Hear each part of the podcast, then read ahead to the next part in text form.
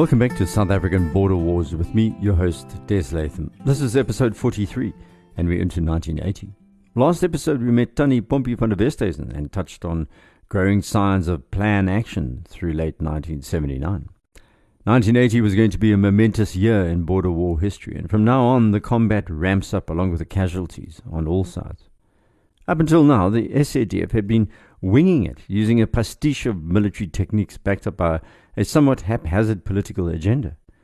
To outsiders, it appeared that the National Party was organized and focused, but the real situation inside was far more chaotic.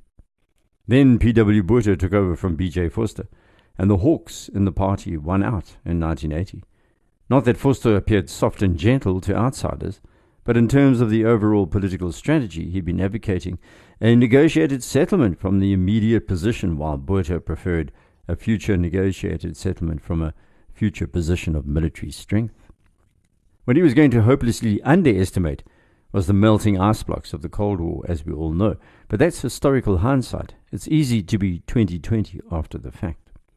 Back in 1980, when he took over the helm as Prime Minister, Russia and America were locked in a titanic struggle across planet Earth. It was communism versus capitalism, and you had to pick a side. The US didn't like apartheid. It was creating internal political divisions in America, and eventually even the capitalists there, the corporate and other bondholders, would force investors out of South Africa. And yet, the US liked Russia even less.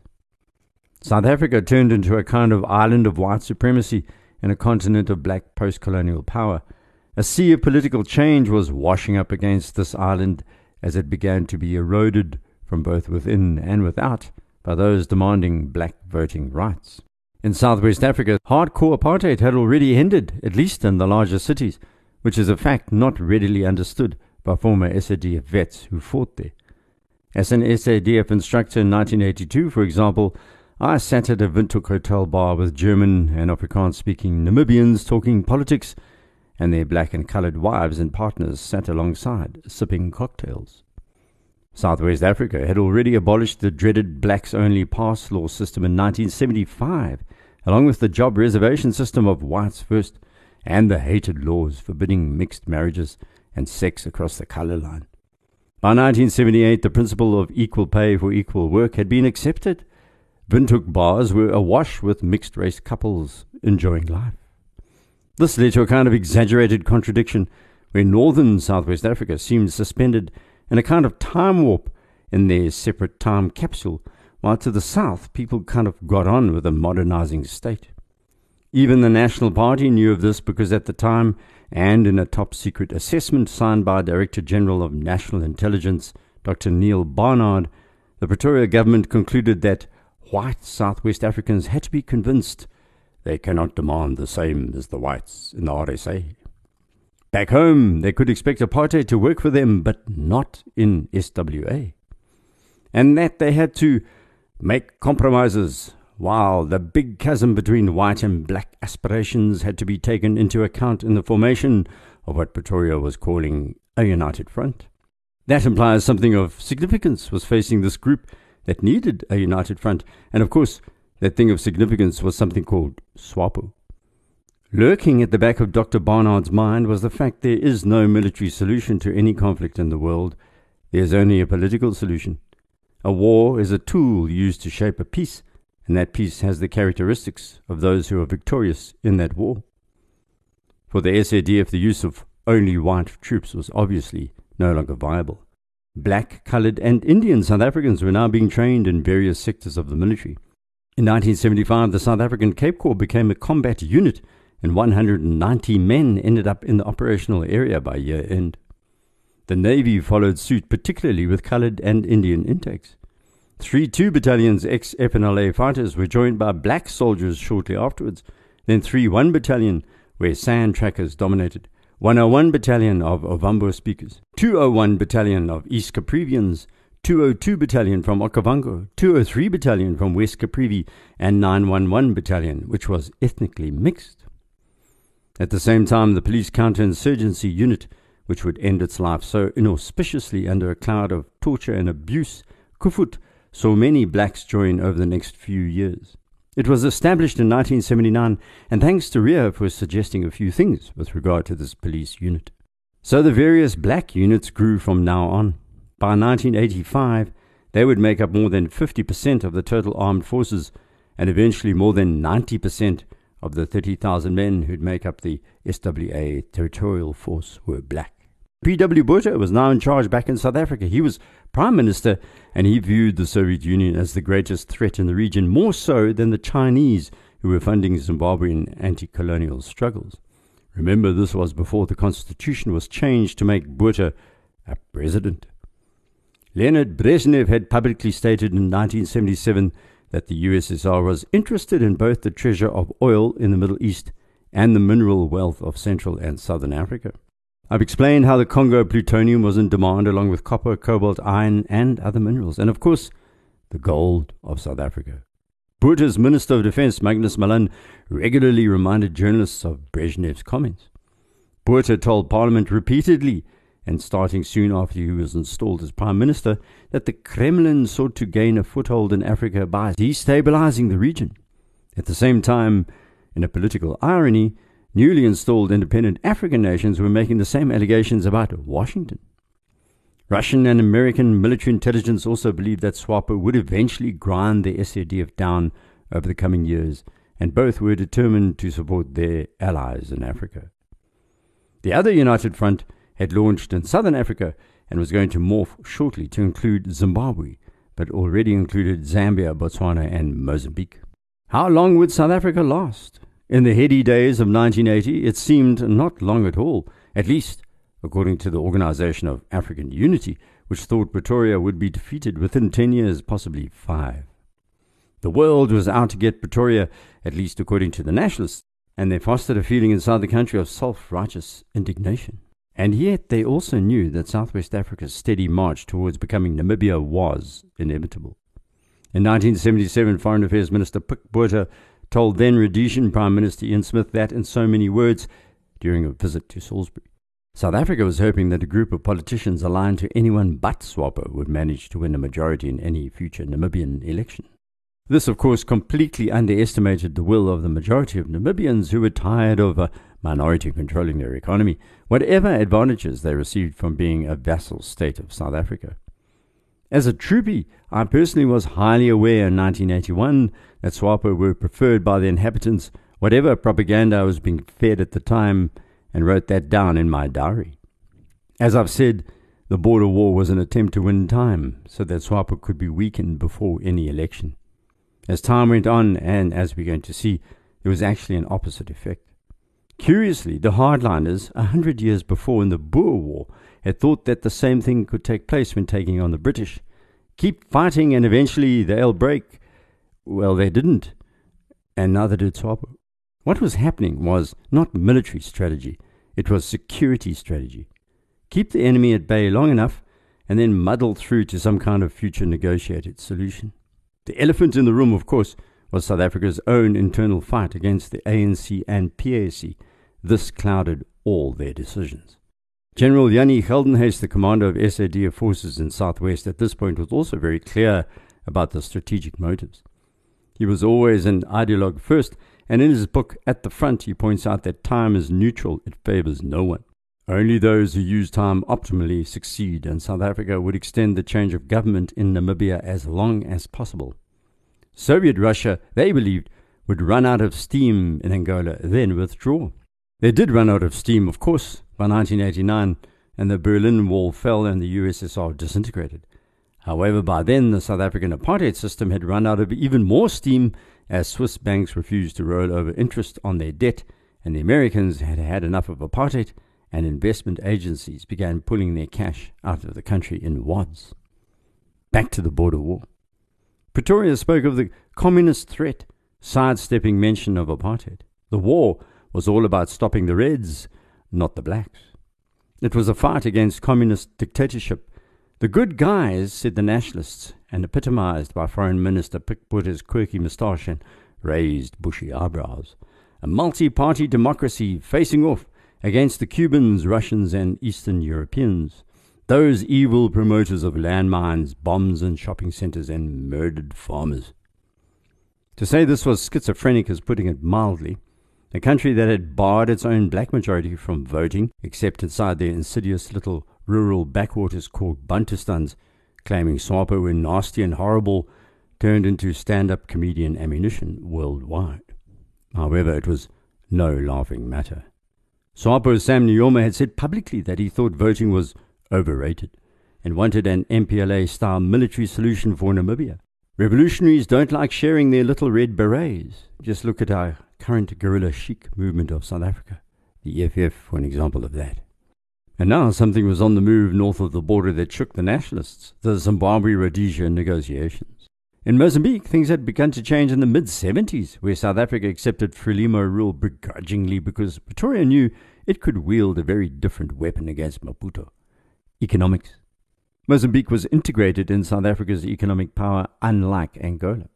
Maputo was dependent on South African expertise as the port city sought to unshackle itself from the power of the Witwatersrand finance economy.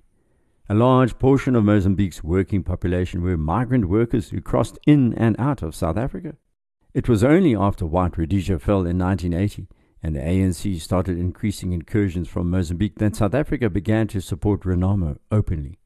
By 1984, South Africa forced Mozambique into a non aggression pact whereas Angola was a different kettle of fish entirely.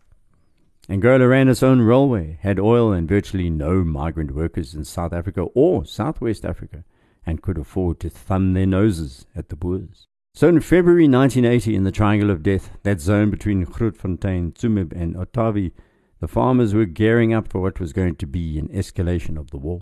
Danny Pompey van der Westhuizen was going to be shaken once more by reports of an attack on a farm close by. In February 1980, a few squads of planned guerrillas crossed the cut line with one thing on their mind to kill a few white civilians. It was a new strategy to drive the farmers off the land, but it had the opposite effect.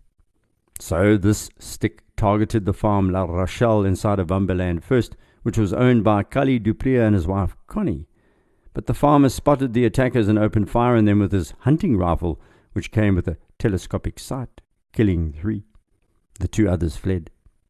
There were few incidents again for a week. Then, on the 22nd of February, the Dressel family were up and about in the morning, aware that something was amiss. First, their dogs began barking constantly. Then they tried the landline, but the telephone was dead. They knew that it was likely they were about to come under attack.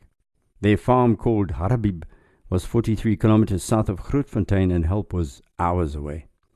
Eberhard Dressel made the fatal mistake of opening his front door to find out what was going on and was shot dead in a hail of AK 47 bullets.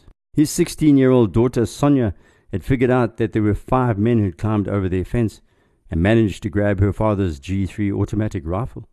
She had a few magazines of ammunition and then began to run from window to window, firing constantly. The insurgents thought that there were more people in the house, and their attack wavered. Minutes later, the AK 47s fell silent, and Sonia sat in the house, awaiting another strike, shaking. More minutes ticked by, and then an hour. Finally, an SADF response team showed up, and follow up investigations, two SWAPO soldiers were found dead nearby. Three others had fled. Sonia Dressel, the 16 year old, had managed to fight off a combat trained group of guerrilla fighters. The three others were tracked down and killed in follow up operations. Sonia received a medal for bravery from the SA police, while both she and Kali Duprier, the hunting rifle crackshot, were paid 4,000 and 6,000 rand, respectively. 2,000 per SWAPO killed. At the time, the story circulated and gave locals something to cheer, but if you think about it, a young teen having to shoot down attackers in her own house was indicative of just how the Triangle of Death was living up to its name. Things were definitely going to get worse because soon afterwards the SADF intelligence received troubling news. 800 SWAPO guerrillas were going to be moved from Zambia to the western Angolan front, the Kunene province. Waiting for them was 3-2 Battalion, the semi-secret group of FNLA soldiers now bolstered by more black fighters from inside Southwest. Their commandant, Deon Ferreira, was nicknamed the Falcon, and many, many stories abound about his capacity to wage war. During 1979, which was his first year in command, global interest in the Angolan War grew even as the Soviets invaded Afghanistan. In fact, Even more so. Russia had regarded their success in supporting the MPLA in Angola as a leading case for getting involved in other people's wars and made the fatal mistake of thinking Afghanistan would be a pushover. It wouldn't be the last. FAPLA began to build a new stronghold at Kaunda despite 3-2's attentions in southern Angola. Next door in Rhodesia, the Lancaster House Agreement was finally signed in December 1979, and one man, one vote majority rule was established, with an election planned within weeks. In Pretoria, P.W. Botha and the Minister of Defence Magnus Malan were fully aware that ZANU PF, led by Robert Mugabe, was likely to win the election after independence. The elections were set for 14th of February 1980, Valentine's Day. Meanwhile, the SADF had already launched an attack on SWAPO that was designed to inflict maximum casualties. It was known as Operation Driehoek, Triangle, and followed weeks of radio interceptions indicating that SWAPO was stockpiling weapons and supplies for a possible attack on Eenhana or Elundu up against the Angolan border. This was going to be one of the most intense ops involving 3 2 Battalion, with firefights taking place daily and confrontations with large groups of SWAPO companies. First SADF troops were mobilized from Elundu in something called Operation Hammer, where they swept the area north of their base and two kilometers over the cut line into Angola. At the same time, 3-2 Battalion was assigned to the area north of Beacon 21. As I mentioned earlier, Ferreira was a soldier's soldier taking command directly of action in the field and led Echo and Foxtrot companies, as well as two reconnaissance teams into Angola on the 4th of February 1980. Echo was deployed over a 10 kilometer area east of Chide, which is southeast of Anjiba. Foxtrot was deployed further south, and the two Recce teams were airlifted by chopper 14 kilometers to the northeast. As they hit the ground jumping from the Puma, SWAPO guerrillas spotted them and opened fire. The Puma pilot reported fresh vehicle tracks to the north of the drop zone, and the Recces moved into position to try and ambush whomever was driving around. Echo Company 1st and 4th platoons ran into SWAPO northeast of Namakunde, which is on the main road south from Manjiba, and in the firefight killed two guerrillas. By the 6th of February, the platoons found an empty base nearby, and that evening they ran into more SWAPO, who'd taken shelter in a village. There were too many civilians around to conduct proper operations, but in the short firefight, a single SWAPO soldier was killed. And about the same time that day, a Land Rover passed the Recce position – driven by what looked like a Cuban or a Russian. As the Recces moved towards the road, five SWAPO soldiers could be seen through the bush, and three were shot down. Two others escaped. For some reason, the man in the Land Rover headed back along the same road an hour and a half later and was killed instantly when the Recces fired an RPG 7 into the vehicle and it exploded. The co driver managed to escape, running off into the bush, but he died of his injuries that night and was found lying nearby. Right now, three 2 Battalion's companies were about to head into a far more challenging situation. The next day, the 7th of February, Foxtrot Company's first platoon was attacked by around 40 SWAPO soldiers and they were pinned down, eventually calling for gunship support. Then SWAPO melted away. At 7 that night, Echo Company decided it was time to fill the water bottles and headed to China Uixe, a watering hole only to run into another SWAPO group. In the gunfight, one died and the rest of the group escaped. The next morning, there were a number of contacts starting with an explosion 16 kilometers northeast of Chide. Two SWAPO guerrillas had triggered an automatic ambush laid with anti-personnel mines and both died. 25 SWAPO soldiers appeared shortly afterwards, possibly reacting to the explosion, and exchanged fire with the reconnaissance teams. Then a four man recce team bumped into a group of SWAPO on the road east of Chide, and the South Africans were hopelessly outnumbered. Gunships were called in once more and shot up the SWAPO group, killing three. And just before two that same afternoon, on the 8th of February, the recce team called Whiskey Romeo were in a layup on a road 18 kilometers north of Chide when they realized the enemy was moving close by. Gunships were called in once more, and Lieutenant Willem Ratta of the Recces decided to investigate further, then found a group of 40 SWAPO. An intense gun battle developed with the Alouette gunship lending a hand, and eventually 13 SWAPO were killed. The Recces took one wounded. Rifleman J. Antonio was hit and evacuated, along with three SWAPO prisoners. The three were in a mood to talk. They explained that SWAPO's 150 strong detachment headquarters was at Onesheshe, 16 kilometers north of Chide and east of Anjiba. While this may have been false information, intelligence believed they were telling the truth and from the 9th of February onwards, the SADF only operated at company strength. Fortunately so, because during one of the sweeps, Echo Company found the tracks of a 75mm recoilless gun leading south from Chanahenge on the 10th of February. Then on the 11th of February, Foxtrot Company's 3rd platoon made contact with a group of 40 SWAPO 12 kilometers southeast of Chide. Gunships swooped in once more and two SWAPO were killed during that attack. The rest broke into smaller groups and headed north. It was time to mine the main road from Chide to Namakunde, and then all companies in the field were warned they probably need to remain inside Angola for another 10 days. It was a short while later that they received the heartening news that other attacks were shelved and the units withdrew south, led by the Recces. They noticed one strange anomaly as they travelled. A number of young men were seen moving in the area, which was unusual, as most of the men who lived in that area had long since left to join SWAPO. However, these men were unarmed, and they were left alone, but it was suspicious, to say the least. While the ops went well, things were not looking good for the SADF overall. In February 1980, 42 landmines had been registered in Ovamboland, a new record. Not only that, but there was valid intelligence report that the Russians were pressurizing SWAPO to intensify the war, and the 800 planned fighters moved westward from Zambia was proof of Moscow's growing frustration. Then attempts were made to infiltrate Kaokoland further west, which had never happened, and the hydroelectric works at Ruacana were attacked.